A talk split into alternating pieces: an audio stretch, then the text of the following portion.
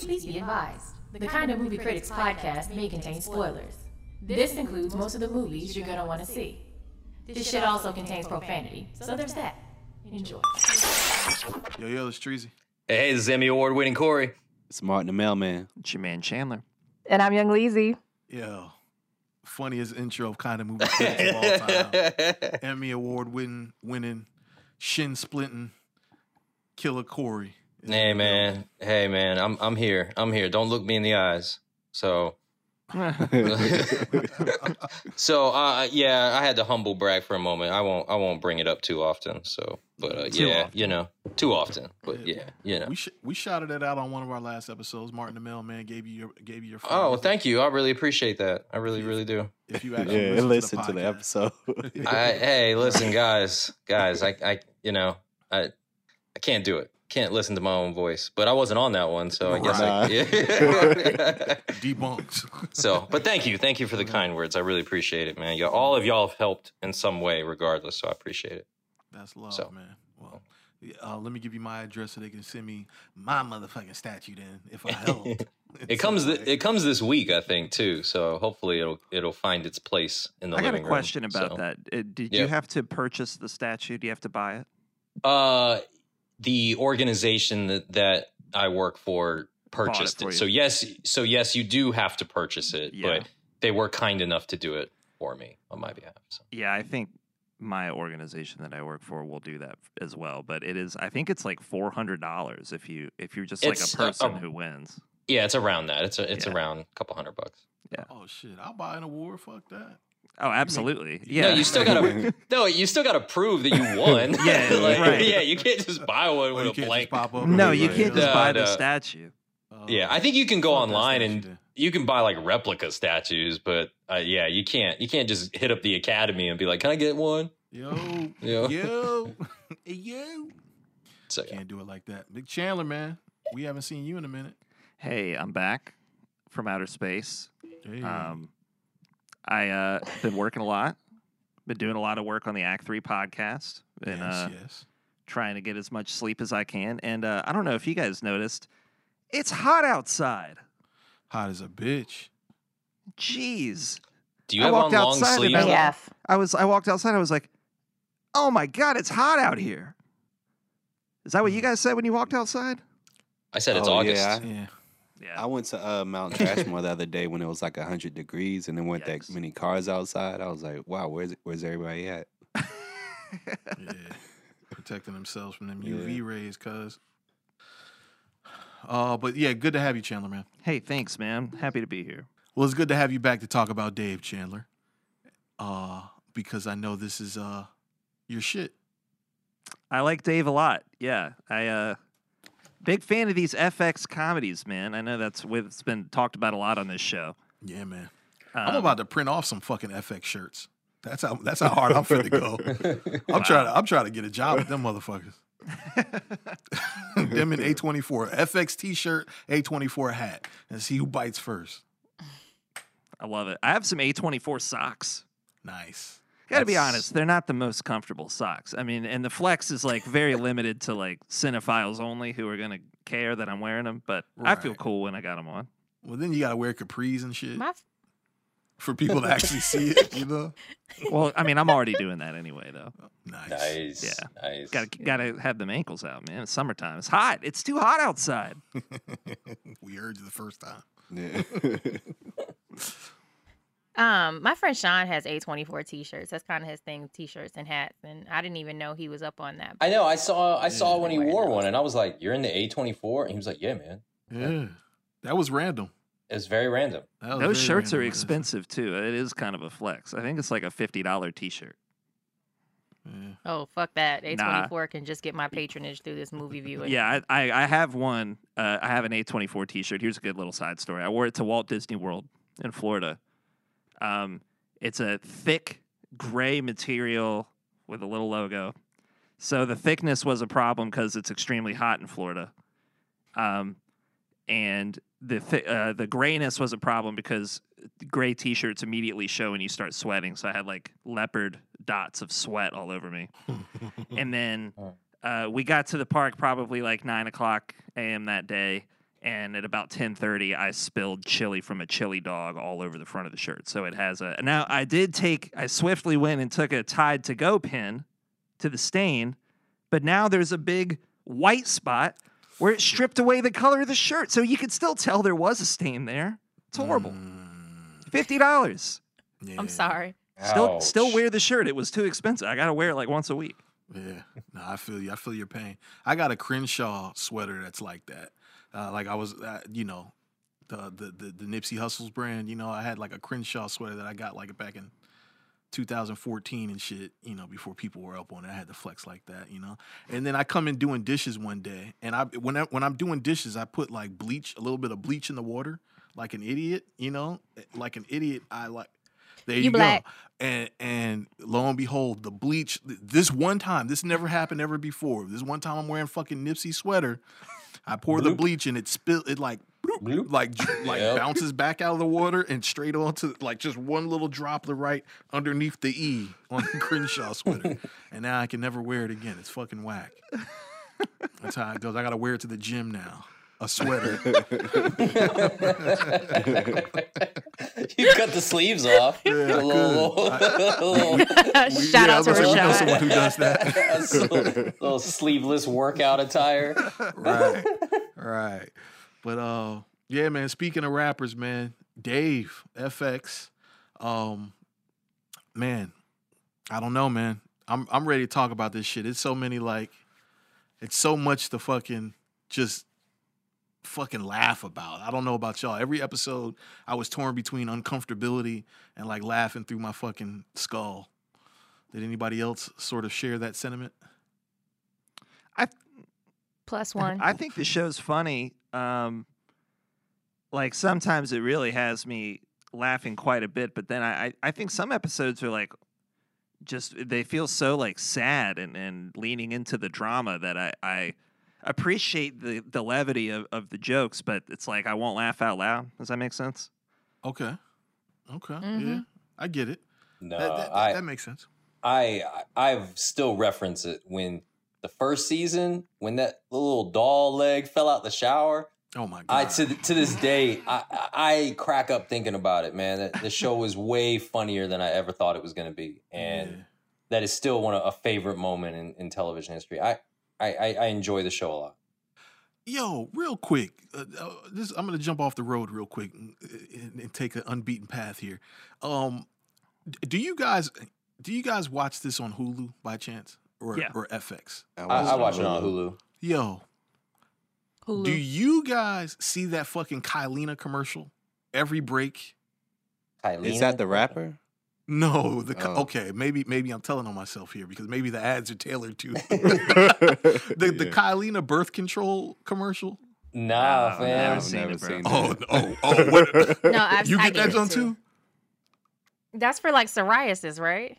Nah, it's like oh, is it birth contr- control? It's a weird yo. The commercial's weird as fuck. It's like people in masks, like kind of like it's based. The, the commercial's about birth control. The whole product is birth control, but the whole commercial is people flirting with each other. It's fucking funny, but it's like they're flirting with each other through masks and shit. Like it's yo, it's fucking, cre- it's wild. Where we're at with advertisements and why they're showing me that in Hulu and nobody else gets it but Leezy makes me very uncomfortable. And it's fucking wild. That would like I wish I have to send y'all this Kyleena commercial. It's fucking hilarious to me because I'm like, yo, you're pitching birth control, and then like the whole thing is that like, yeah, I don't know. Anyway, it's I funny just- to me. I just kept getting like a gay rapper commercial. Ooh, Oh, I didn't get any of Freudian that. slip there, Martin. nah, it was the uh, kind of content you Google, buddy. it was Pride Month, so every time I every commercial break, it would be this uh this spotlight on this gay rapper. I forgot her name though. Oh, it's a oh nice. Yeah. Oh, oh, is it? Uh, it wouldn't. It wouldn't happen to be. Um, what's her name? Is it? I, it's nobody I know, so I mean, What's the what's the what's the girl that? Ooh, who's that? and nah, Lil nah, it's not Lil. Lil- uh, Young nah, M.A., Nah, Young it's not Young M.A. I said Lil Ma. wow. All right. Well, just back on road now. I'm sorry. I had to get that out of my system because it pissed me off every time I see that commercial. But um, because I'm like, yo, I, I don't I don't need birth control, man. Thanks. I appreciate it. Uh, if I don't know if y'all can see me through this, I don't need birth control.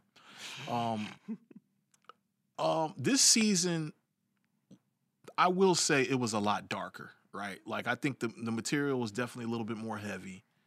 Um, you know, out the gate, just with the the the K-pop, you know, episode, just that shit was dark. It got really dark for a minute, you know, like the kid, the dude getting arrested and the you know thinking that the the girl was jumping off the thing to commit suicide. Like it, it was it was a little dark there.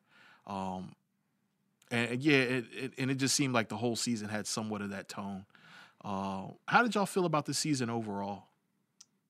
I the one my one complaint was that I I thought the first season was funnier personally. Um, I I found that that I think it's because it because it touched on a part of maybe his personal life that the is not in the mainstream light. It's it's not going into the you know you're a full blown star now, and I think that welcomes a little bit more humor Mhm. um, versus this season. I didn't think it was as funny, um, but I did think it was a is a good show to watch. But I, it, it wasn't as funny to me. But Mm.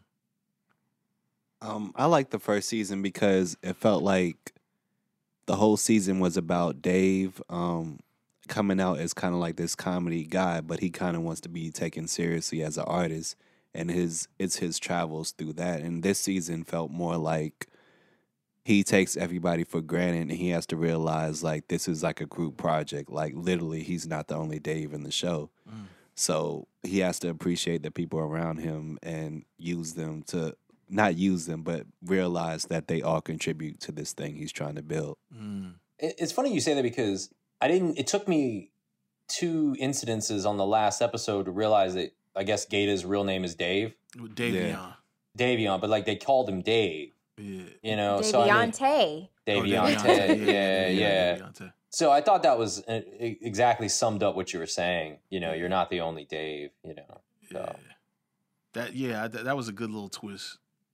Uh, I I- ain't gonna say twist like it yeah, steered like the how whole they season, they uh they could have dropped that in like the first season, but they they waited till the end of the second season to like, because obviously I'm sure when they first met they were like, "Hi, my name's Dave. My name's Daviante, but I go by Dave too." right. So they they knew that the entire time, but they like held it for this one moment, which I thought was really dope. very genius.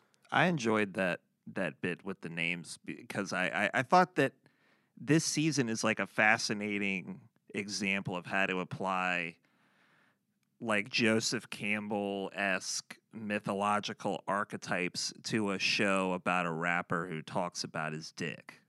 Like right. Yeah. the first the first season is is lighter.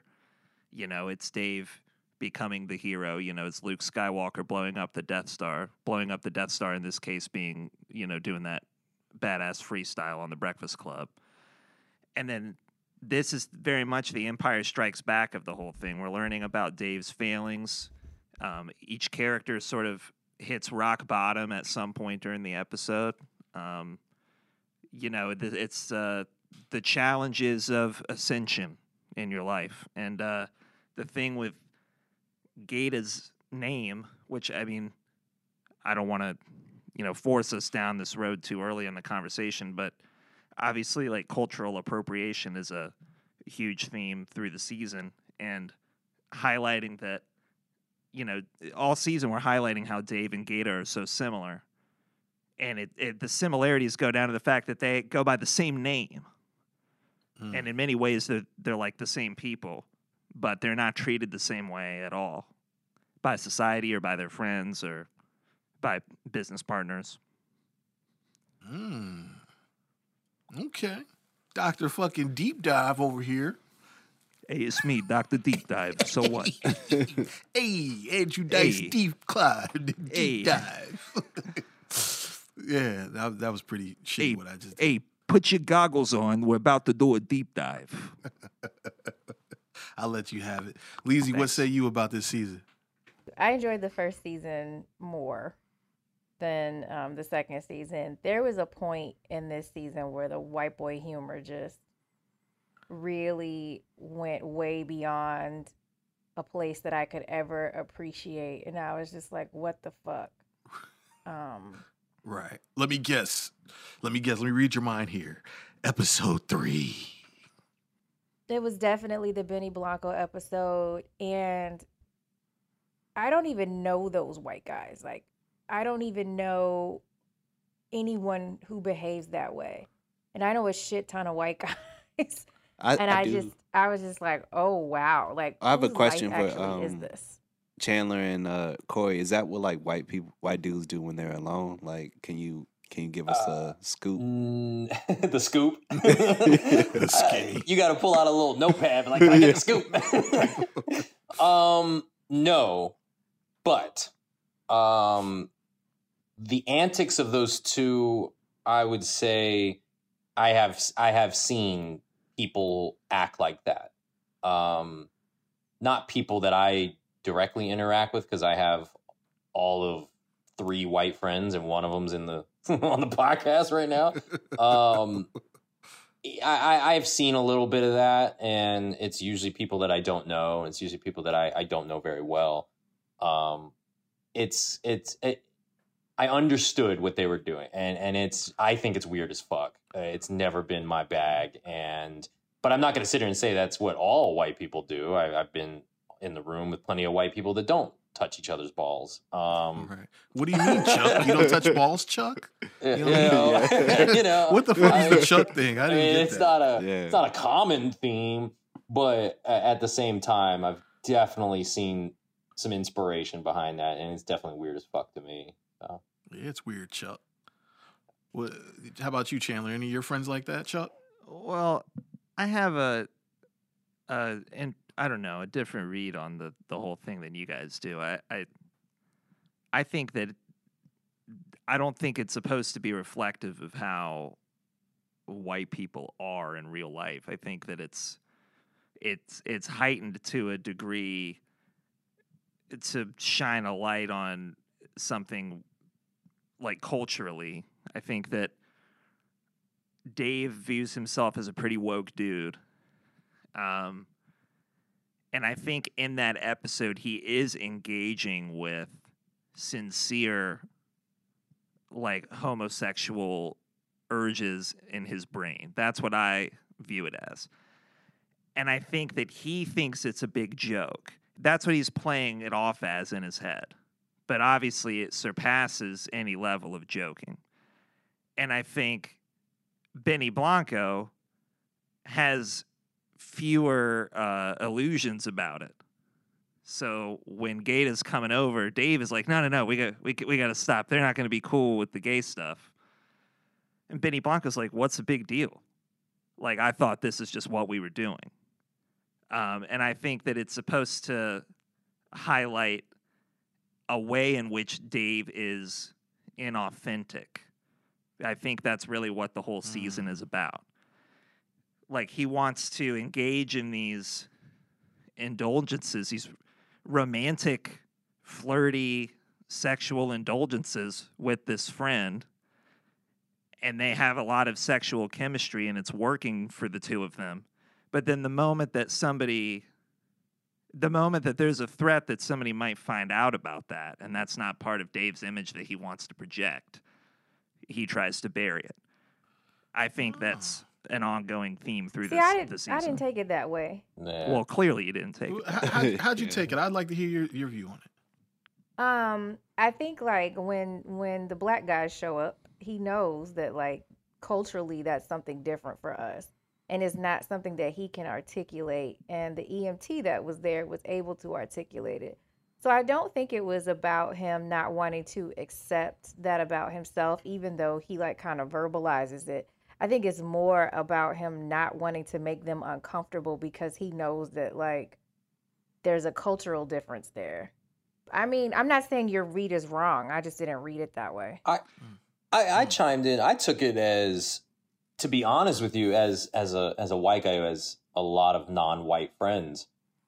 I I've literally almost had a situation where I was in that position, but I was on Team Gata. Like I was I was on that side, and you're coming into the room going, "What the fuck are y'all doing?"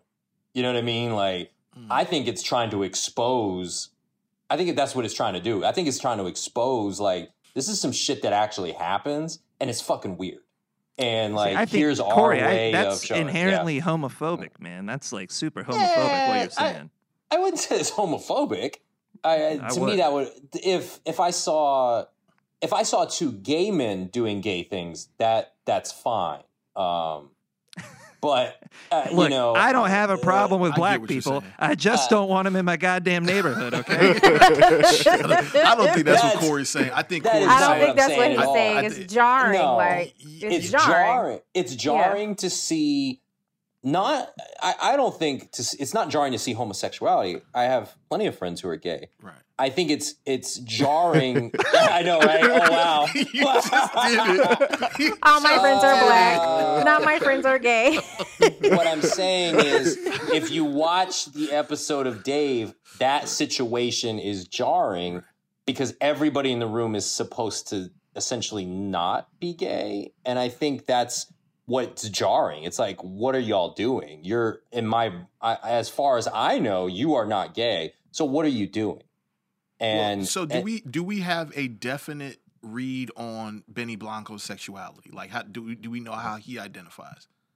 I don't think we're supposed to in this case. Like right, I think he's just supposed to be super duper comfortable with himself. right. Um while my shitty audio was cutting out, like this is an interesting read from you too, like Chandler, because like I don't I don't know if we've mentioned this on the show, but like much like Corey, like a shit ton of Chandler's friends are black too. So like, so like, I mean, I don't know. Just my that was just really weird, and it got to a place where I was like, this is just disgusting. Like, not because they were doing homoerotic shit, just because they were being gross, and I was just like, Ugh. Can I follow up on? Um, what I I see. I think I read it. I just read the whole thing differently than you guys did because I Mhm. when when Gata and his friend, I forget who was the friend. I Was he? the- Yeah, I don't know. He was an Just- EMT though. Yeah. Okay, yeah, yeah. So when they were coming over, you know, the the episode is building to this like, oh no, there's going to be this explosive explosive confrontation because Benny won't chill. He's like got his pants down. Um but then I thought that it was an interesting sort of subversion of of what you expect to happen because Gata's kind of just like, whatever, dude. Yeah, this is what Dave does. And the EMT friend is nonplussed by the whole thing too. And in fact, he's more comfortable like looking at Benny Blanco's asshole and vir- and uh recognizing that he's got a hemorrhoid problem. Right.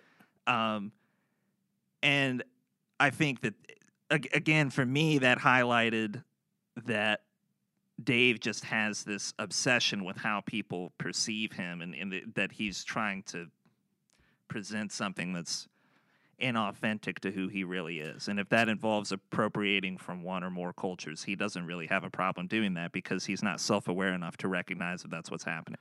Hey, real quick, this I would never normally never do this, but skills is hitting me, and he had a take on episode three, so I'm gonna chime him in real quick. Hold on, skills. I'm letting you know you are on the kind of movie critics pod right now, okay? And we're talking about. Turn that fucking music on. What are y'all talking about? We talking about Dave, and we were literally talking about episode three. And I was about to tell him the text message that you sent me for episode three. Would you care to just go ahead and chime in? Yeah, I'm gonna go ahead and let all of y'all know I ain't seen nothing after episode three. That was it for me. Oh Y'all wow! enjoy y'all podcast. Uh, we'll talk when FX release another show that I can relate to, and uh, and this is coming from somebody who loved the first season. Yeah. But episode three, bye, bitch. Yeah. well, I'm gonna tell you, you missed out on um one of the episodes. I want to say like episode nine or episode eight.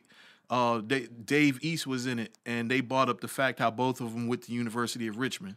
So I, I found myself saying to like, damn, Skills would have loved this episode, but he he he checked out of episode three. Enjoy your podcast. Hit me later, fool. All right, brother. All right, man. But I- good. But All I right. think They said in a in a strange way, that's that's that's exactly what the the episode is talking about. Yeah. You know, I mean, it's you know, I, I whatever skills he can he can not watch for all he wants. That's fine. But I think that's what it's trying to say is you know show highlighting that aspect of black culture about music industry and all these things all in one confrontation You know, Right. I mean, Skills canceled the whole show. He's canceled the the Yeah. entire show because of that episode. And and what's interesting, I mean, even that. So I watched the show from surgery recovery, and I was watching Industry, Martin, and Yeah. the same in like 24 hours. I saw an episode where a guy was doing coke out of someone's ass, and like, and then I saw episode three of Dave, and it's like, yeah, like I, we're not. I'm. I don't do drugs, but I'm not doing any alcohol off your ass, and Right. and, and and I just that's just not something I want to do. So- Uh, The, the thing that made me most uncomfortable was like Benny like not respecting their boundaries. I did have to laugh though he was like, if they were gonna give you this much money to save your um, no, they were like, if your whole family's gonna like being held at gunpoint, you have to suck somebody's dick. You wouldn't do it. He was like, fuck that, everybody going to heaven. I busted out laughing. he was like, hell no, everybody going to heaven. Uh, you know, you know what's great though, hearing everybody's take because Chandler, I think you're you're bringing up something I definitely didn't think about. Leezy, I think your thought process is a little bit, you know, you you and Corey are kind of like, I'm kind of like a hybrid of how both you guys felt. In addition to sort of having, you know, my own take. Like I appreciated the idea that the conversation was being had because I think you know hyper masculinity is definitely something that seems to be attached to hip hop culture, um, and and I, I just love the idea that that conversation was being brought to it, and just to Chandler's point, the fact that it was sort sort of subverted on his head, where it's like you know skills had like a very a very defined binary reaction to it, and when I watched the episode, I wasn't disgusted. Like I wasn't I was uncomfortable, but just uncomfortable just because like, yo, you really putting like your dick in his face. Like that's just Your balls are on his head. Like Yeah, that's not like- you're not acting right now. right. This is beyond even if you're wearing the little ball skirt thingy that they put on actors, like like still like the weight of your balls are like on his forehead. You know, so I, I found myself like uncomfortable just because of of that. But uh, you know, if a guy was doing that to a girl, I would be uncomfortable in that way too. But I wasn't uncomfortable with the conversation and and I was proud of myself that I wasn't uncomfortable. You know, to me, it was just one of those defining moments for a lot of people. Like, where do you stand on the side of it? Um, and how do you feel about this certain thing? And for myself, it revealed to me that like, oh, okay, I, I'm so I'm not uncomfortable with this with this material. You know, um, I, I think just being entrenched into hip hop culture or having grown up in the hip hop culture, I think sometimes I've I've I've had those thoughts like, damn, am I homophobic? You know, I've said things. You know, the F word was was very like rampant in the '90s. You know, and I've said it plenty of times, but it was never in reference to sexuality. You know, but like I just found I've, I found myself at different points in life, especially as I get older, asking myself things like, am I, you know, am I homophobic? Am I chauvinistic? You know, or like, you know, what's the other word that they use for like guys like Misogynistic. misogynistic. There you go. Like I, I find myself asking myself these questions. So for me, that was a moment of like, I don't think I am. You know, this would, it- you know. So I was, I was, I appreciated the conversation for that, and I loved the way Gata responded to. it. I think it was authentic. You know about where he stood with it, but then it was also very fair. Like everybody had, I think everybody was fair in that. Con- you know, Dave obviously, you know. um was was the one that was trying to play with both sides, you know, which is what I appreciate what Chandler was saying. But everybody else seemed to be comfortable enough to at least have the conversation, and I thought that that was growth. to firmly have an opinion, yeah. Yeah, that's that's growth for the culture as far as I'm concerned. You know? I I mean, I did I didn't I don't know. I just I kind of don't I don't like gay jokes. Like I don't like that I'm going to pretend to be gay cuz it's supposedly funny. I don't I don't like that. That makes me that makes me uncomfortable more so than seeing people um engage in homoerotic situations. Right. I think that's what Corey was trying to say. Yeah, yeah. That's that's basically what I was trying to say. Yeah, yeah. Sorry and to and it and, and culturally like it is a thing in black culture and it is a thing in white culture but the way it presents is different and so um hmm.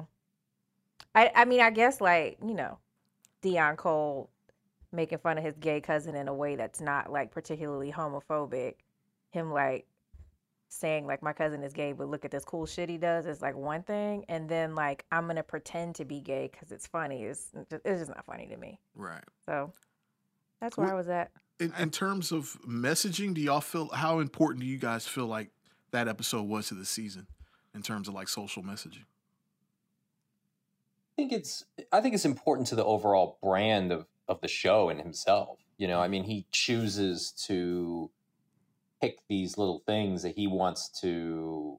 You know, I think it's down to the writers. I mean, there's a lot of different ways that he approaches hip hop and culture and relationships and behind the scenes, front of the scenes. I just think it's another another cog in the wheel. You know, I mean, and he's also at the end of the day, his brand has kind of. Been, I don't listen to his music apparently it's a lot of dick dick jokes you know uh, so if that's part of his music then maybe he felt compelled to write that as because that's part of the culture of what he does you know, um, You know- i think it's important to the conversation of dicky as a whole no pun intended You- agree. I agree. you know what's funny? Like the the little bit of music of his that I've heard, I don't think he puts as much emphasis on his dick in the music than he does in the show. Like he mentions it here and there, but it's like, and correct me if I'm wrong, Martin. Man, I, I, feel think like early on he did it a lot more, a lot more. but as he grew as an artist, I think he, I you could tell like he's a huge like Kanye fan. Like he had the whole like flashback episode about Kanye and mm-hmm. how Kanye is so visual. I think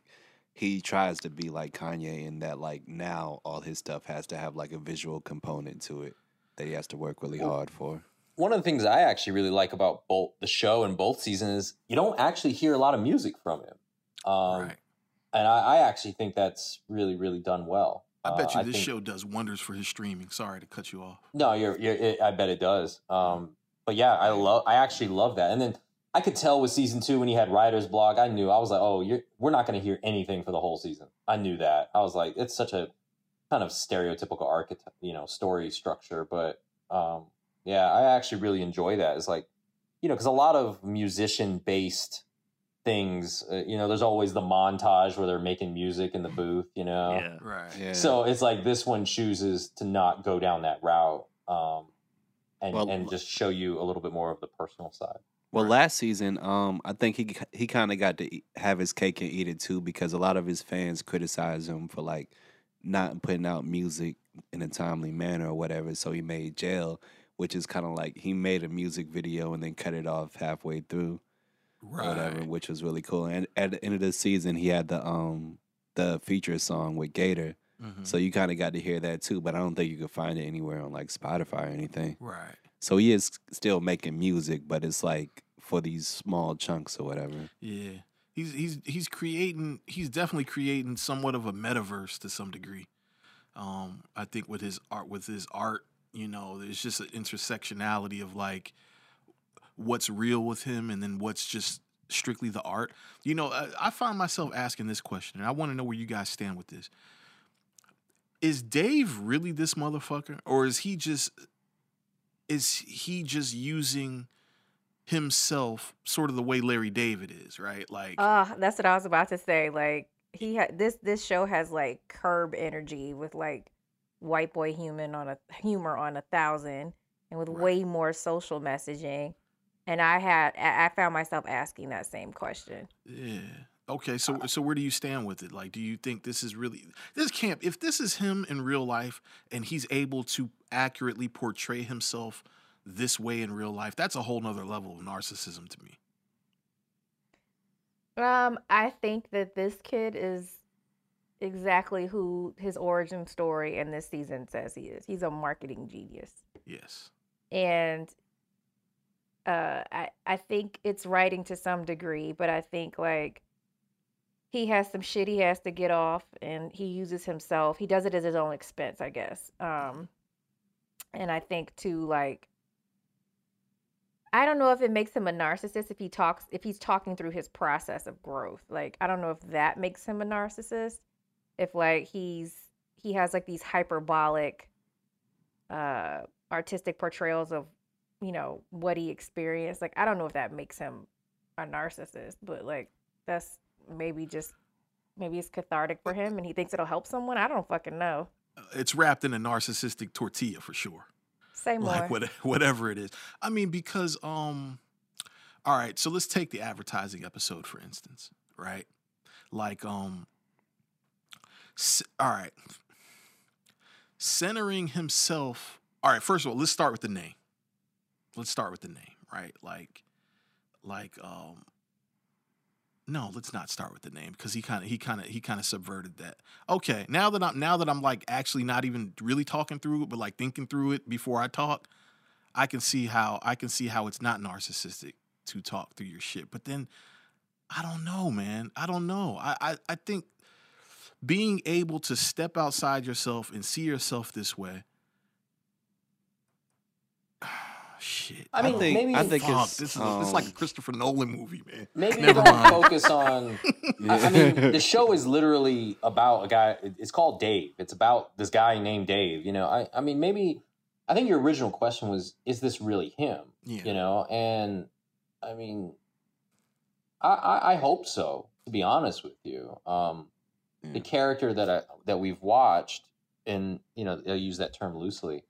I mean, I, I don't know. It just seems like a more real person, you know. And and despite the flaws and the fault that you know you you do see and the things that you're noticing, um, I, I hope it is real. To be honest with you, because I think I see a very a, a human being. That's what I see when I watch this show, and that's one of the things that I've really enjoyed about the show so far. And I don't think you see that with a lot of rappers um, or stars in general. You know, outside of like, even reality TV isn't real. You know, like it's still kind of this thing, but like they've done a really good job of, I think, making this person seem like a real person. So if that is the real him, then I hope so. I hope so. You know, I mean, I I think it's the real him. Um, just because like, I I think the first season, a lot of that stuff happened like years ago. Like uh, when he he talked on the Breakfast Club about having broken up with his girlfriend, which I guess what Ali is based off of, Mm-hmm. And like a lot of the stuff he was going through. I think this season is more like pre like save that money and um I forgot what other he oh Chris Brown. This is pre those massive mega hit songs. So he's going through writer's block. So I think it's him, but I think he's probably grown as an artist past that point and just grown as a person. Mm. And he's kind of reflecting on the person he used to be. Yeah, fuck. Yeah, you and Lizzie are saying the same thing. Yeah. I really yeah. love what he what he did with Ali. Um, the episode where he where he made the song, he cried at the end, and uh, it was it was great. You It's know, good song. yeah, you you see. I guess that's the whole point. Is that you know I think there's a lot of value in seeing a real person in a profession that you don't really see that a lot. You know, Mhm. whether I it's would- manufactured or not, that's you know that's fine. But I was kind of confused about that because in the first season we saw her lay vocals on that song, right? Like Mhm. he was kind of, you know, they were sort of like singing in tandem. She was just sort of freestyling. It was a really, really nice moment. And then when like she heard the song this season, it was almost like completely foreign to her. Did that did that kind of seem like a continuity issue to you guys, or I don't think it's the same wrong? song. I it's think not the it's same song. it- Yeah. it's similar. It's sort of a no? It was the same song. It's the same beat. Beat, yeah. Yeah. it's the same beat.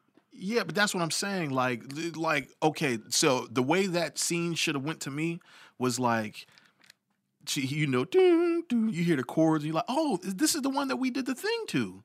Like, yeah, I think that's what she was expecting to hear. What and then like wh- then you see like when she realizes it's something else, she has a you know a paradigm shift. right. can, may I? I mean, you, you may uh, have No, a point too. I mean, uh, I, I'd have to go back and listen, but I mean, he could have taken her off, and you know, the one of the concepts of this show has been you know narcissism and his ability to kind of forget about his friends and the people that he came up with. I mean, it could be the exact same song, and he took her out. You know, and to me, that would reinforce a lot of the messaging that you've been talking about. I just have to go and fact check it. I just want to say I think it's really interesting that you guys see this as like a reflection of who this guy really is. I I, I- don't I don't view art that way. I think that I think there's a lot of real experience thrown into it, but I, I think that there's no way that, that this is this it's not a documentary. And even documentaries mm. are shaped by you know what footage you put in and how you cut it together. So I, I appreciate the authenticity. I think there's a lot of really sound writing and directing and performing that makes the show feel very authentic and real, but it's not real. I just think that's regardless of how accurately the character of Dave is written to resemble the real life Dave Burd, it's not him. It's a this is a character. Uh, so I think any anything resembling like reality, anything that that feels true, is a testament to the creative talent going into the the product. Yeah, okay. Well, first I'm gonna put the kibosh on the whole statement real quick, okay? Because I think what you're like, I'm gonna give you some pushback on on us being sort of like disillusioned by I don't think you're disillusioned. I just I I think I subscribe more to like an auteur theory than than you guys do. I don't think that I don't think that's true. uh, yeah, I I, I mean I I, I think um, Jesus Christ. I, I think I, I think he's definitely I, you know Hold on, guys. I gotta fucking cut this noose off my neck real quick. but so I mean, I think the guy. If I had to say, if I had to say what I feel like his agenda is, I think his agenda is to drive more curiosity about who he is. Correct. You know, um, so Dave Burd is his real name. This motherfucker's really a rapper. He's he really was in advertising. He really did go to the University of Richmond. He really did. He really was on the Double XL cover. He really did rap at the Breakfast Club. Like we can't take everything that really happened and then say this is you know this is clearly just an Everything in auteur at work. between isn't. Yeah, this like I'm it- not saying that. Oh, well, maybe I completely misheard what you just said. I I said that it was I said it was hyperbole. So no, I don't believe that this is like a documentary style like situation. I think it's I think it's like hyperbole to tell you about like to illustrate the lessons that he's learned along the way. But do I necessarily think that this is like everything we're seeing is him? No. I think I think it's like this like heightened exaggerated version of parts of who he might be. I think what I'm saying is is very simpatico with what you're saying, Lizzie. I I, I think feel so like too. That's I that was my point in saying I don't think that's true. I think we I think we agree more than you Yeah. than you think. I'm I'm not exactly saying what Treasy said either, but I think that we're not far apart either. I just think that there's there's lots of, uh, especially on television, there's a lot of um, funny men, funny white men who do these semi autobiographical projects. If you want it to be Louis C.K. or Pamela Adlon or Larry David, um, and Pamela Adlon is a lady. I was about to say, I like how you just threw her in with the white men. She is a lady. Carry on. I mean, but even Eminem and uh, Eight Mile, I, you eh, the more real life you infuse into something, the better it's going to be. The more true it's going to feel. And if something's true, then audiences are going to connect with it.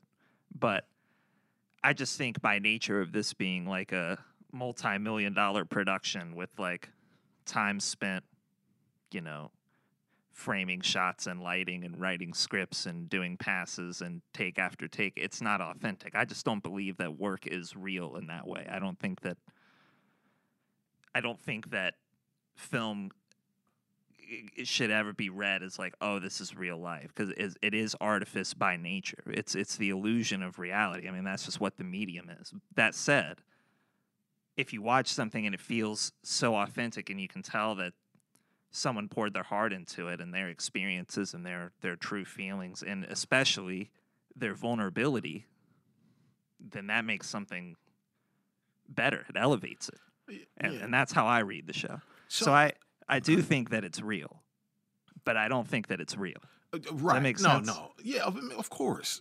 So basically, you're saying it's a it's a fucking television show. Yeah, Chandler, we know. you know like, but so i think uh, but then i would say the philosopher and me would say it's useless to ponder the question of whether this is the real dave or whether it's a character it's both okay, you want your Confucius shit? I ain't mad at you. So, uh, so, uh, okay, so I'm I'm I'm just gonna put it in. I'm just gonna flat out say it. I think Dave is a genius. Okay, I think Dave is a genius. I think, and and so this is this is a point to my narcissism wrapped in a fucking narcissism tortilla. I, I got one for you here. Okay, you can never come out and say, you can never come out and say, I'm a fucking genius like Kanye West. You can never just come out and say that without it coming off as a certain thing. It, it, am, am I fair in saying that? Like if I yeah, but but what did Kanye say about about him denying his own genius? what did he say? He said, "I'd be lying to myself as well as you for me to deny that." so I'm like, well, Eh, and I mean, and it's there's there's there's different kinds of genius, right? When we say genius, we talk about like IQ, right? Like, Right. and and everyone's kind of like, well, that makes you a genius for you to operate within a certain range on a bell curve of of intelligence that can be measured. His creative intelligence is off the charts, and I would agree that so is Dave's. Right. That's maybe that's what I'm even more. like because because unlike kanye like kanye is very like andy kaufman-esque in that he doesn't give a fuck if you laugh or if you get it as long as he gets it. Dave like will do that and then take it a step further to make sure that you do get it. Like there's never a point where you're not you're not in on the joke um which to me is way better execution Right. Why do people think Kanye West is such a genius? Um, I was gonna raise. I, I, I, I think I'm part of a minority group that I, I, I don't get it. I like Kanye. I'm gonna preface that I like Kanye. I, I, I preface. You're gonna say that preface. word Preface. all the time incorrectly. okay, Probably like great. four times on this show. Well, we and I'm not, not gonna a take it genius. anymore. This is All a very hostile episode. It's a very hostile episode. Um, I've never understood it. I, I, I mean, the man made music. He's a talented guy. He did what he needed to do. But like everything I've seen over the years is just another artist being an artist. Like Yeah, he's agree with you. creative. I he's don't creative. think you have an appreciation for what it takes to be able to create what he's created.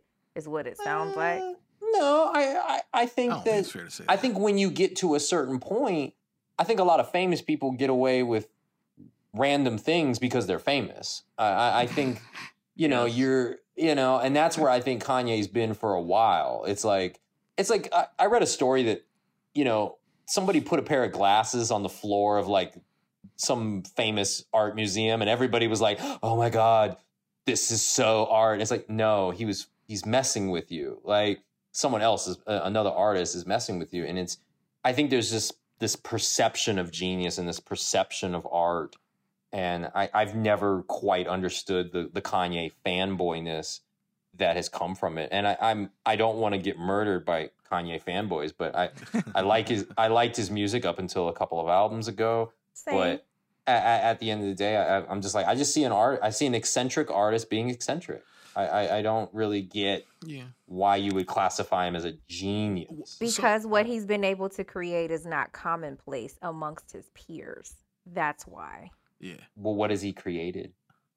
I'm talking about musically. But like, what what is? I, and I'm legitimately asking as someone who doesn't interact much with his music. I did when I was younger. I liked his first few albums, um, but what does make him a creative genius in your eyes? And I'm legitimately asking. I obviously don't agree with it, but I do want to really know because I just don't understand. The same thing that, so we're talking about creative intelligence and where it exists on a bell curve, right? There are lots and lots of people that do what he does, but not everyone does it as well as he does. Does that mean that no one else is a creative genius and he's the only one forever and ever? Amen. No, I think Pharrell is also a creative genius, Mhm. but that's what makes him a creative genius his intelligence within a certain space and his ability to perform at an elevated level. The same way that your uh, scholastic aptitude can be at a certain place and your ability to solve and create um, solve codes, create problems, those things measure your intelligence quotient there. It's the same thing with creativity. There are filmmakers who are geniuses um, that operate in a certain space that is beyond a level where someone else is able to get there. That's what I'm saying. Does that mean that you have to have an appreciation for what he's created? No, Yeah. it doesn't. Corey clearly doesn't. Agree, but but I, I See- like his music. I'm not saying that I, the man doesn't make good music. I, I didn't it- say that you said that. I Yeah, also but- said I stopped listening a few albums ago. Yeah, I did too. I definitely Right. stopped listening. I, I just, it's like, wow, an artist made music. That's a, a good artist made music. Like there's a lot of good filmmakers who make good films, and some of them are really good. And and I, I don't know what did the the poet Jadakiss say? There's there's well, there's there's a there's someone as good as Jordan, but they they they're not. You know, as good as Jordan. there you go. What he said. Um, you know what I mean? Like I'm like, it's you're famous, so of course people love everything. You know, not love everything. So I I, I don't know. Well, I, I s- I, I've just always been a little torn on the whole Kanye. I'll take it a step further. To thing. me, I don't really consider when I talk about his genius, it's not even in a musical sense. I don't think musically. I don't think I I I, I enjoy Pharrell's music better. I think that was a, I to do me, too. to me, I would I would say Pharrell's a musical genius. I wouldn't put Con- I wouldn't say Kanye's a musical genius. To me, his genius lies in the genius of the psychology of culture. You know what I mean? Like like and it the same place that I think Dave is like sort of um just uh blurring the line between entertainment, real life and then using that to like using that to galvanize progress to some degree and i'm putting It's the progress in experience that he's created. And ex- he's there you go i think i think kanye's the guy that you bring in to make improvements on things that people think can't be improved you know and and and he has like a very deconstructive mentality to things where it's like he doesn't mind challenging systems that already exist and then giving creating an aesthetic around it like to me his genius lies in creating the ex- the aesthetic which does He's goes a into the experience. curator. Yes, and and I and I think I think people like I think people like Elon Musk are like this. I think people like um. I- you know, when you talk about filmmakers, I think people like Kubrick are like this. You know, I think there's just people that just understand how to move things on a very molecular level, and they and then and then they execute that. And I think that takes a whole nother level. You know, i mean, everybody here to some degree is is, is adjacent to artistic ability, right? Like, you know, you you know, Cor- uh, Chandler, you work in news, so you know what it takes for like, you know, crews of people to to make things happen. And Corey, you're fresh off an Emmy. Martin, I know you know you're in the filmmaking. You know, Leezy, you write. Like, understanding that like getting a lot of people to move to the same beat is is very hard to do, right? Like it's it's very hard to do to I think to galvanize a j- just like people from all different sort of walks of life and move them into one you know into one direction you know and i I think there's a certain level there there's a certain level of understanding about human nature that you have to have in order to get people to follow you whether you're a cult leader or you know whether you're Peter Popoff shout out to Nas's new album. You know what I mean? Like there's a genius to that and, and think- whether that genius is uh, you know the efficacy of that genius level I don't I don't I don't want to debate that but it's it's real. I think it's interesting that you bring up the cult leader thing because I was gonna say earlier, and then I decided not to, but now I'm deciding to say it. Yeah. Uh, I just think Kanye West is a the brand that he is is a cult of personality bent, built around the concept of untreated mental illness, and I don't see any value in that for society. I mean that's a, I, I think that's a I think that's a fair take I mean only and that's time will that's tell. not taking his music into consideration. I don't I don't think that that is fair. Um, Mm. Although I do agree that a lot of what we see is uh, demonstrative and not performative in terms of mental in- illness. Um, I don't think that people are unaware that that's what's happening. Um, so in the same way that you're saying um, uh, that it doesn't take a, like you're not trying to take any away from his cre- anything away from his creative ability. I honestly think that it doesn't. But I, the, I the stuff that's like the stuff that's like on the peripheral. How I don't know how to explain this, but like Kanye is beloved, right? There's a reason that he's not canceled. There's a reason that um, people are still showing up to see what he creates. I think I it's don't think- curiosity. It's morbid oh, curiosity. Oh, it's it's definitely curiosity, but at the same time, I don't think any of these people are showing up not understanding that he's ill. I don't. And I what- don't think. I don't think I- so either. I agree with you, but I would I would argue that the the morbid obsession with us all watching this man who needs like help with his mental health. I think that that has elevated the attention that his music gets. I think there it's this they they're like it, one one rises like he does something crazy and then his music's more interesting and then he comes out with a new album and then he does something crazy and it's and it, for the I realize I'm doing a visual metaphor and this is a podcast but for people at home I'm just I'm climbing I'm st- stepping like a like a ladder and I think With that his that's what it hands. is. What? I don't. I don't. I don't disagree that that's a thing. Like everyone wants to see things that they don't think that they should see. Like watching people fight and watching people fuck. People will do that. But uh, you know, a train wreck, an accident, like you can't look away. I can't speak for anyone else, but like I don't get any enjoyment out of seeing him spiral. I do desperately want him to get the help Agreed. that he needs. But my love for Kanye is is strictly based on his ability to create. And when when this nigga made like homeless people fashion, I was like, yo, you fucking tripping. But but that to like you said, it doesn't take away from his creative ability. When he's out here saying what he's saying about politics, like I'm like, yo, shut the fuck up. But then he has music coming out, and I'm like, okay, what do you, what have you made? What have you what have you created? I'm still interested in that. I'm still interested in the parts of him that I find valuable. Hmm. Do I think there's value in like ignoring the other part of what's going on with him? No, hmm. I don't think there's value in that. But I don't think that that makes me like part of a cult. That's like what's this crazy nigga going to do? Like, that's not at all how I'm experiencing him. Like, he's beloved, and I think that in the culture, it's like weird. Like, um, in the culture, I think that like when you are experiencing what he's experiencing, that's when you need to rally around him the most. Um, but you know, in general, when people are behaving that way, we kind of like turn away from them um as a as a culture at large. So like I don't know. Kanye's beloved. I'm gonna fuck with Kanye as long as he's making shit I like. so, Yeah. which is not an entire album for a while, but Kanye is still making shit I like.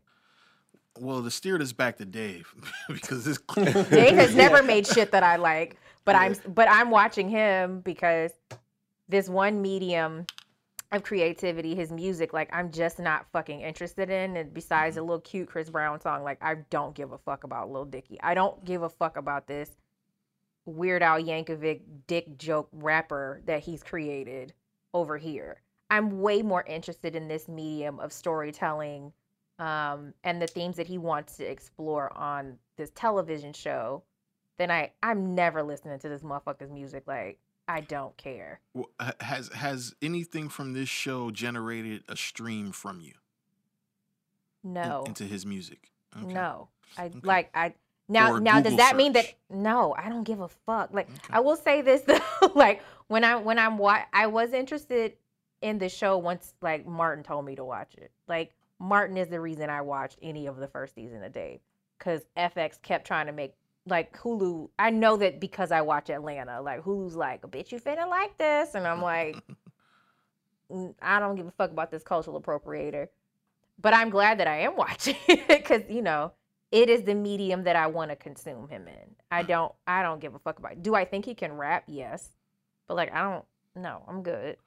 Yeah, see, see, his self awareness is it's just to understand the psychology that like in order for people to totally even be interested in me, I think I mm-hmm. have to have this microphone. This microphone has to be this, you know, it needs to be a wireless microphone. I need to be, you know, for him to have that awareness that like how his message connects to me is is is, is brilliant. You right, like, um, you know, and and, and kind of steering back to my point for him, he totally feels like he's he's he's as prolific as Kanye. He totally feels that way. And he's totally smart enough to know that he just can't say that on Twitter. He just can't come out and say that in an in, in an interview. So he creates an episode where he plants that into our brains. You know, it's He it's kind of like Inception. Inception. Yeah, exactly. This guy's fucking the Christopher Nolan of rap music, man. Like you know, and and he absolutely has he implanted that to the point where season three Kanye has to show up, right? Like that's the only way to reconcile this whole thing into sort of like this is the the what what were the three things in the prestige? The the the turn, the what were the three things? I can't The remember. turn, the prestige, and something else. well, the right? prestige was the last Yeah, one. the last one, clearly, yeah. right? Right. So, Yeah. so the, the prestige now is like Kanye has to show up in But- season three. The, the way he showed up in I fucking. don't, I, I in don't know though because um, my little bit of connection to the music industry, it a lot of people, a lot of the younger generation really looks up to him. You know, I mean, I I don't think he's the first rapper to ever like want to be like Kanye. You know, I mean, I think I think Kanye's brand in itself really lends itself to young up and coming rappers, you know, who are a little different and making it, you know, not the 90s where it was more, you know, kind of the struggle hip hop, you know, and uh, Biggie, Jay Z selling drugs and all that fun stuff. You know what I mean? So, like, I think that's what Kanye represents to a large amount of young rappers. So, I mean, it- it's cliche as hell, but if he didn't say he was influenced by Kanye, it'd be kind of odd. I, I don't know. I think No. it's I think it's this is almost- a bigger comparison. I don't think he's just saying he's influenced by Kanye. I think what he's planted is I am like when it comes to building an aesthetic and an experience, you have to put me in the same conversation as Kanye. Like Travis Scott is motivated by like he looks up to Kanye, Yeah. right? So he does Yeah. these things and it's not in a full-blown comparison to to Kanye. Travis Scott is Yeah. just doing the the the him that was inspired by Kanye and Kid Cudi and shit like Yeah. that. Dave Yeah. is not doing that. Dave doesn't make Kanye music, right? Dave is just saying that like the way that you guys speak about this guy in culture, I'm going to show you that I am absolutely worthy of that. You know, and and Mm. and I, I just think I think he's the I think he's the only he's the only person that I, I can gather and like I'm trying to run through my, my mental Rolodex who is making a full on comparison without making the comparison. He's he's kind of metaphoring himself here. You know what I'm saying? Like, yeah. or or is it a simile? Is it a simile? I mean, side It's note, a are you- metaphor. You're Okay. you're also talking about the the Rick Rubin episode where he's now. D- did that really? Ha- did he really work with Rick Rubin? Does anybody see, know that? that question right there is the Yeah. genius. I'm Is never gonna give that'll a take fuck you to- because that wasn't the point. Yeah, well, I I mean, eh, Rick Rubin. eh, You know, a lot of people kind of sometimes say working with Rick Rubin is it's a it's a defining moment for a lot of artists. You know that it, it, it's a big deal. So I mean, I, I I would I would actually like to know if that's if that's true. You know, I mean, Rick Rubin is uh, dope in his own way. That's a good question. I mean, w- yeah, that's that's a. I wouldn't be surprised. I think that would be. I think that would. I think that would be a natural connection, right? Just because of like, um, you know what Rick Rubin is to the culture. I feel like he's one of the vanguards that like a lot of people just need to sort of pass through, and to and to have that experience with him because he is one of the vanguards of the culture, in my opinion. You know In terms of, of, of hip hop growing into what it is today, you cannot have that conversation without Russell Simmons and Rick Rick Rubin. Like period. you cannot have that conversation. Yeah. We can talk about the birth of hip hop and what that looked like, and you know, on the in the club scene, but in terms of hip hop being incorporated into popular culture, when hip Mm-hmm. hop became popular culture, you cannot have that conversation without talking about those two Right. people. and it's fucking gen again just to, i'm gonna throw this genius word out fucking loosely as shit he did a whole episode episode about Rick Rubin and never showed us fucking Rick Rubin, man. Like, What did was that? That was him at the end. Whiff. I know, I oh. I know, know. I know. know? I, I think it has to be I don't- if it's just name. if if it wasn't literally him, it was someone to represent him. Absolutely. You know, I, I mean, from a Biff acting production. well, from a from a production standpoint, when I saw it looked like Rick Rubin, and I I'm assuming that's what. So whether Rick Rubin filmed the cameo or not is, up, you know, is always up for debate. But so did anybody IMDb Biff with? I started to, and I decided not to like ruin it for myself. Did you, Chandler? Did you yeah, I IMDb looked Biff? him up. That's his real name. Fucking genius, this guy Dicky. This guy Dicky just brought awareness to a whole other person that was fucking that we that he was confusing with Rick Rubin, who he never showed us in the episode, but he just introduced the world to Biff. You see it? I don't know, man. I find I find extreme like that shit is. I hope I could create something in my lifetime that does what Dave is doing. Is what I'm trying to say. I, I, the Rick Rubin episode was really dope. Um, even the the talking to himself in the end, you know, the the interpretation of of everything that he was going through. Uh, I didn't like his penis diaper. It made me uncomfortable. what, what's the whole What's the whole ant eater thing?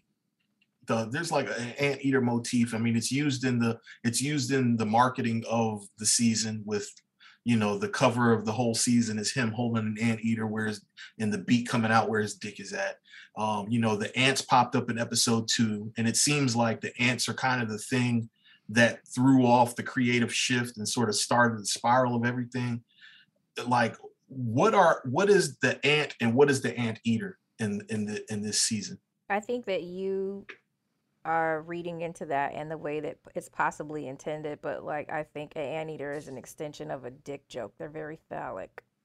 that's what martin said That's what you said for real, Martin? Yeah, I was like, it's just a dick joke. Like, High five. it was it was off mic Yeah, do you do you have any additional read into that chandler because you're on an insightful role this episode and i love it I feel like I'm I'm probably gonna get killed after this episode comes out. I've been extremely unpopular takes. no But, uh, good This I is like why you need to come have a drink with us sometimes and not take it so seriously, friend. yeah, listen, I, my There's my nothing to reputation's in the about in dumpster, so you know, so, I mean, I'm living the dream. So, Corey, I'm sorry I flagged you as homophobic. uh, it's fine. I appreciate. I, yeah, it's okay. Um, I'm not homophobic, by the way. You're not. You're not. I know that for a fact. He really does Based have on- gay friends. I've Based on seen things them. that we've done. Oh tell us more chuck you see, this is what the episode is trying to expose. This is the podcast version of it. So y'all, wait, wait, wait. So y'all have like secret white boy time without us? Like, is that what we're finding out here? yeah chuck I'll never tell. I'll never tell. Never tell.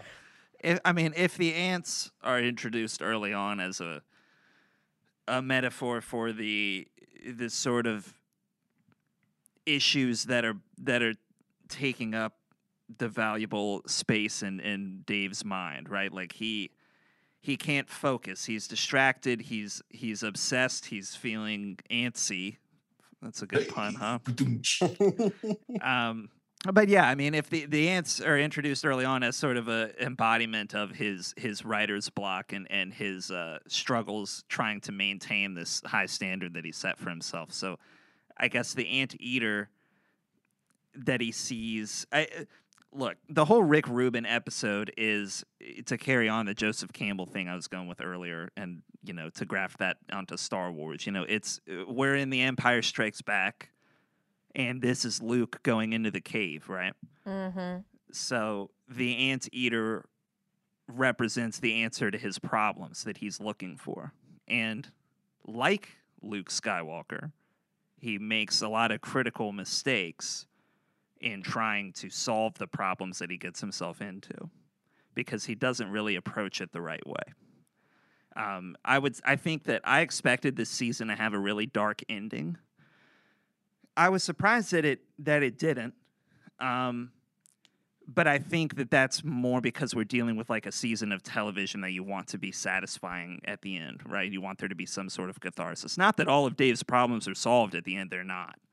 Um, but this episode is all, or this whole season is just about Dave. You know, suffering the consequences of his uh, his overinflated ego. Every episode explores it in a different way, and so I actually didn't think about the anteater thing until you asked the question, Treasy. But now I now I'm like I want to go watch the whole season again and like look at it through that lens. I think that's really interesting. Yeah, I, th- I think there's something there. I mean, I, I think I think you know, just judging by how much care he's taken with this entire show, I, I don't believe there that that was in a vacuum. You know, I, th- I think that there was a purpose to that. Uh, Um, what was you guys' favorite episode of the season? I really like the fucking Doja Cat episode, bro. I did too.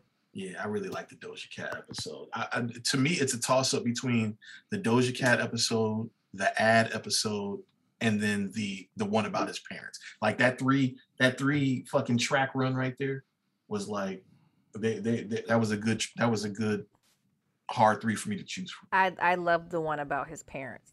Oh man, Yeah, that was great. Really I. I I too also enjoyed it. I'm I'm looking up.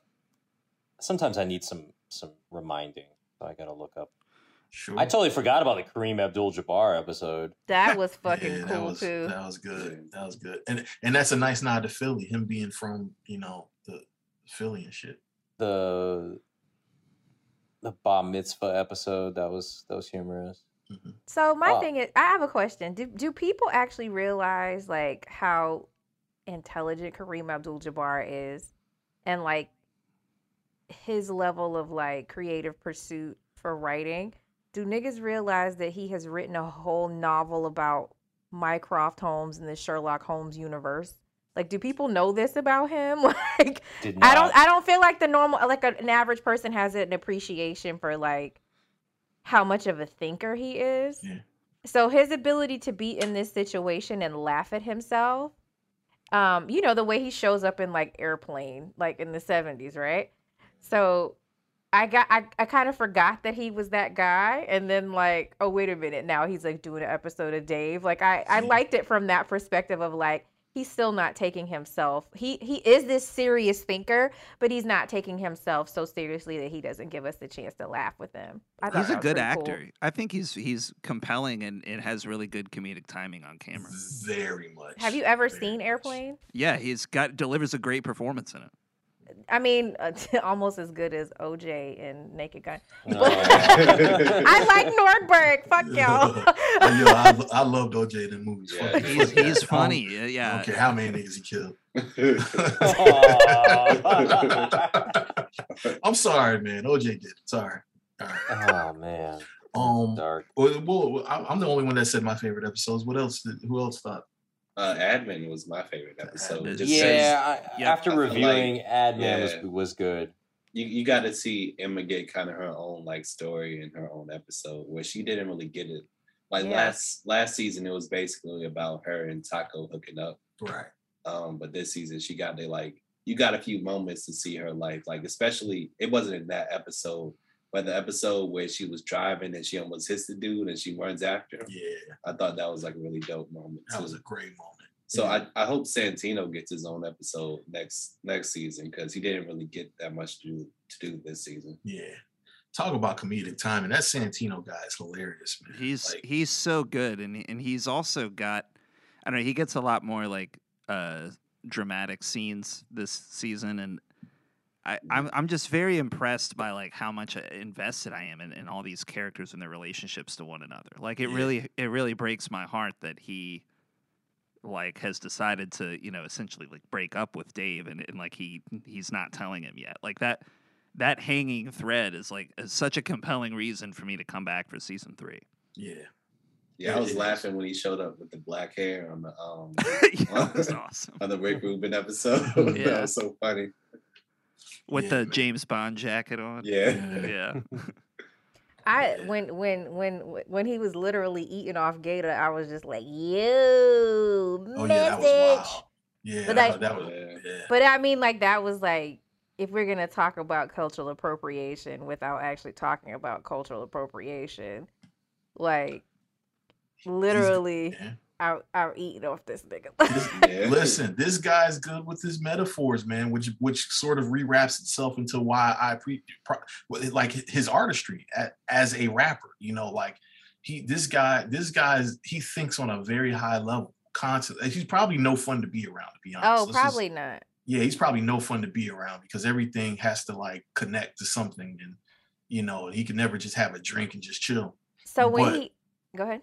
But yeah, but no, but in this format here, I, I could do pause. I could do Dave all day. You know what I mean? Uh, I you know what I was thinking though, like um in terms of like when you were saying like he's he has to be in the Kanye conversation, like the uh beautiful dark twisted fantasy, like the runaway video, right? Which is like the visual album that we didn't realize we were getting until we started watching it. Mhm. I was like, oh, so this is his Lindelof moment, like where he just he's like, I'm full on going weird. But in a way that Lindelof in the past, like watching the leftovers, it's just like we're just gonna go over here and be weird. I feel like Dave did a better job of like not losing me. I was never confused about what was happening at any Yeah. point. I never got lost in the metaphor, which I don't like that. I don't like when something like tries to be smarter than its audience. Does that make sense? Yeah, yeah, I agree. Yeah, he, yeah, he, yeah, yeah, yeah. penis. Yeah. he's- Penis. yeah. I'm sorry, Like it's a monster penis.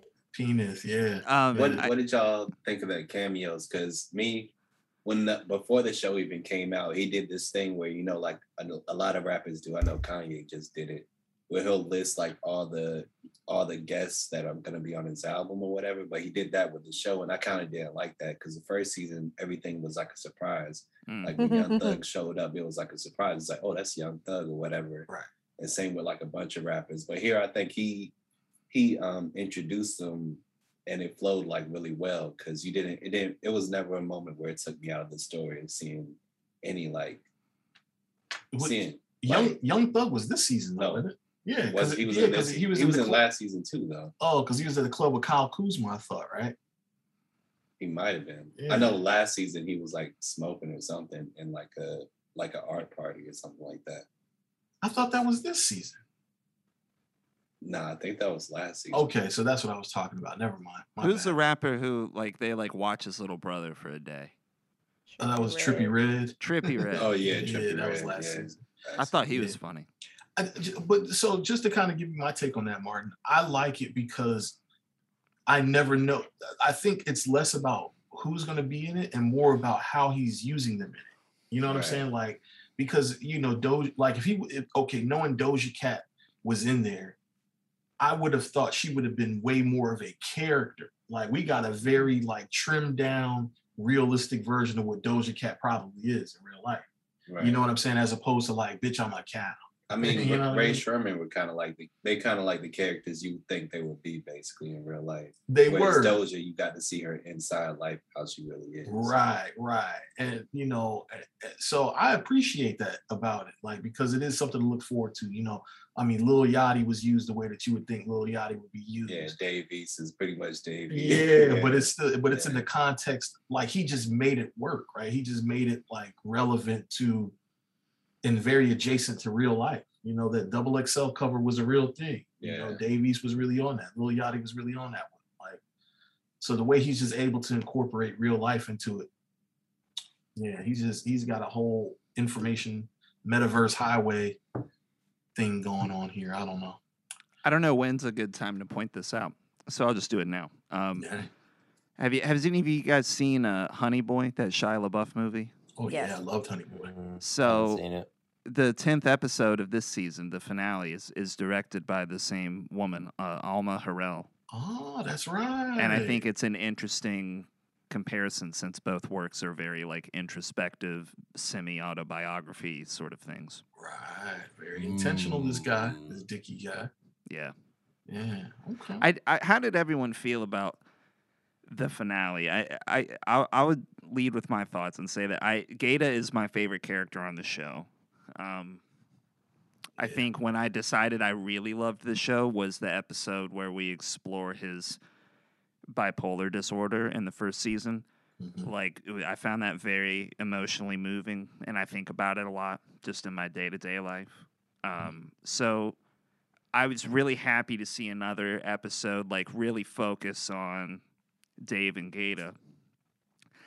I think though I did kind of feel like we wrapped it up super quick at the end, and I like wasn't even sure if it was literally happening, like if Gata was actually on stage with him, just because it felt so quick. Right. And I, and yeah, please, Go- no, please. I it, it felt like the finale that shows get when they don't know if they're getting picked up for a third. Same. Mm. It, it, it it was very tight. It was very tidy in that like we don't want to leave our audience hanging if this Right. doesn't work. I will say this: I appreciated that in that episode. I personally did not think that in this particular episode that Gata was ramping up for having a manic episode. I think that he was actually reacting with a lot of hurt about how he was being treated by people he cares about and who he perceives to actually care about him. Um, and so it was interesting to me that his mother, knowing that she hurt him, then says, is dismissive and says, like, you're crazy. and like I'm gonna send your friend to check on you because you're nuts. Not understanding that no, you hurt him and he's upset like a normal person would be, and reacting that way. I wouldn't let Gata's co-sign my mortgage. Yeah, I- I'm I- I- I would not either. But I don't think I don't think he was upset. I think he was hurt by that. But I also think like that's hard to hear, regardless of like whether you Yeah. accept that you have problems or not. It's hard to hear that someone perceives you as incapable. Yeah. And then like to take it a step further, she didn't even have the conversation with him. She did it She and then like casually mentioned it like it wasn't a big deal. Like Right. and that was hurtful to him. And then her reaction to having hurt him was not to try to comfort him or to or to apologize even to him. It was to go this nigga crazy. Well, no, Go- she was trying to she him. she was trying to reach him and she couldn't reach him. You know what I'm saying? He So, was like, mad at her. Like when people are mad at you, they don't want to fucking talk to you. Like yeah, but you can't it was be mad very at no, you can't be mad at a mother that whose son is on medication that's not responding to her. I'm not I'm not saying that I'm not saying I'm mad at the mother. What I'm saying is her response was you was dismissive. You're cr- you're crazy. You're ramping up for an episode. She never said to to Dave like, you know, we had a very tense interaction and I probably hurt his feelings. She's just like, well, you know, he's bipolar, so he's doing his bipolar thing. And I honestly don't think that that was what was happening. Like I I he was just with you. grappling with hurt. Yeah, and I think there's there's a bigger theme to you know Treasy talked about the narcissistic thing, but like you know the whole season, I, I'd be curious to meet someone in the music industry that like your entire livelihood is built on a person who all of a sudden is like I can't make music anymore. I I have I have I I have writer's block. Like all these people are depending on you to make a living, and it didn't seem like Dave cared.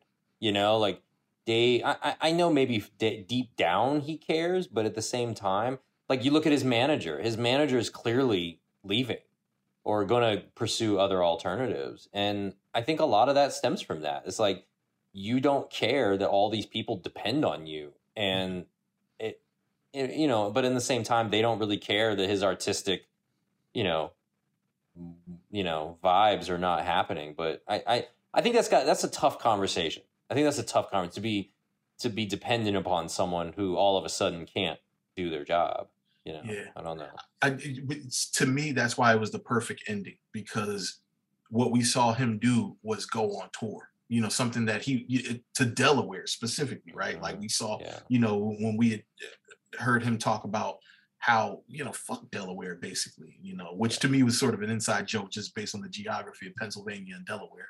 Um, was was somewhat of an inside joke, but that's me reading way too far.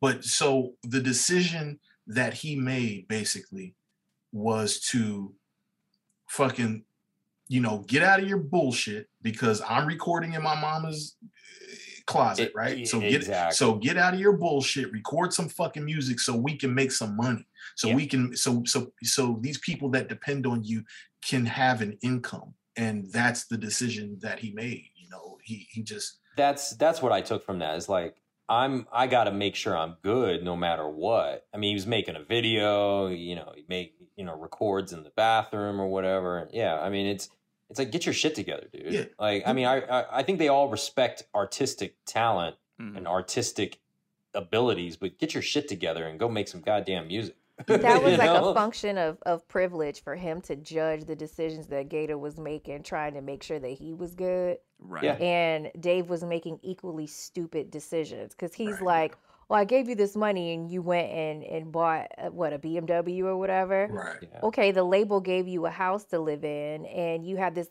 all this time to spend with Benny Blanco, and you put Right. gum up his ass. Like you didn't actually make Yeah. anything.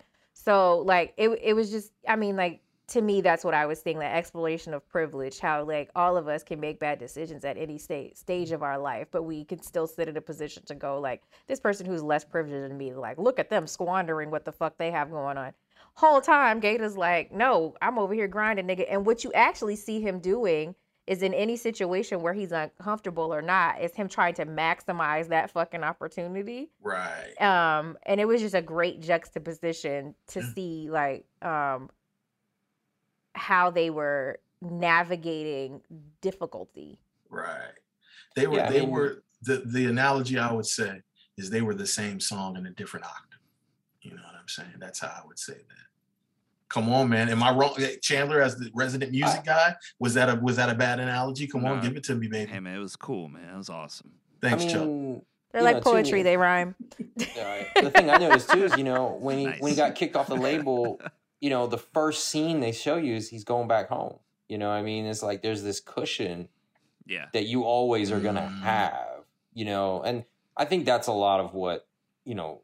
It, it's a whole bunch of things that culminate. You know, that you you have privilege in a sense, and I don't think Dave is purposefully trying to throw any of that down anyone's throat. But at the same time, that's the life he lives, and not under not you know blinding yourself to others lack of privilege you know or lack of whatever it is that you contain He's so neurotic about his level of self-awareness in any given situation. So he's just like blah blah blah blah blah. I'm just vomiting things out of my mouth. Mhm. And as I'm saying these things, I'm also analyzing them with some degree of self-awareness and just kind of like spiraling into this this awful situation. It just devolves because he can't he can't temper his anxiousness Mm.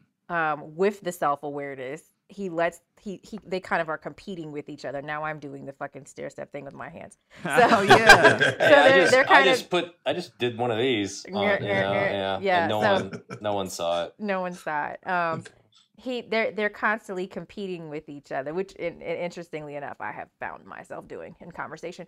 But um, like, but at the same time, thinks of himself as self aware while while simultaneously being incredibly yeah. not self aware.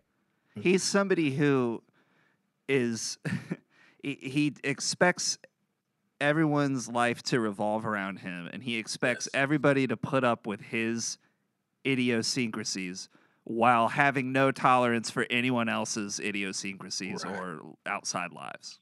Right. Which and is he doesn't his- understand that. Which is Right. why when his mom fucking snapped on him, I was like, "Bitch, yes." Yeah. Yeah. And and when she when she was yelling at his dad like turn on your fucking phone, like Right. I have wanted to scream that at both of well my mom mostly not my dad because my dad Right. needs his phone, but like I have wanted to scream that at my mother like sorry mom if I know you're not listening to this shit but like what the fuck is the point of having a cell phone if you turn the bitch off like Mm-hmm. Yeah. I don't know. I'm, I'm that guy. Like I, you know, I answer the shit when I want to. Bottom line. Answering the shit when you want to is completely different from turning the fucker off Oh, true, true, true. true. like So- that's an old people thing. Like my my mom my mom has gotten better, but like literally she would turn the phone on to make a call and then turn the bitch back off. And I'm like, what the that's fuck do you have it for? Yeah. But so real quick, just to kind of like build off of what you guys are saying, one of to me, one of the one of my favorite moments this season was when uh in see in episode two, when he was mad about the ants, right? And he was like, We're gonna go up there, I'm gonna you know, fucking bring this to the label, yada yada. Like he was like charged up to bring this shit to the label. And then you know he sits down with the new head of the label, who's a black woman, and then he's like, Yeah, there's fucking ants in the house, and that's a problem, needs to be fixed. And she's like, Oh yeah, I totally agree and he wasn't expecting that. And then he just like leaned back in his chair and crossed his legs, like, "Oh, I have an ally, and she totally gets me, and I have nothing else."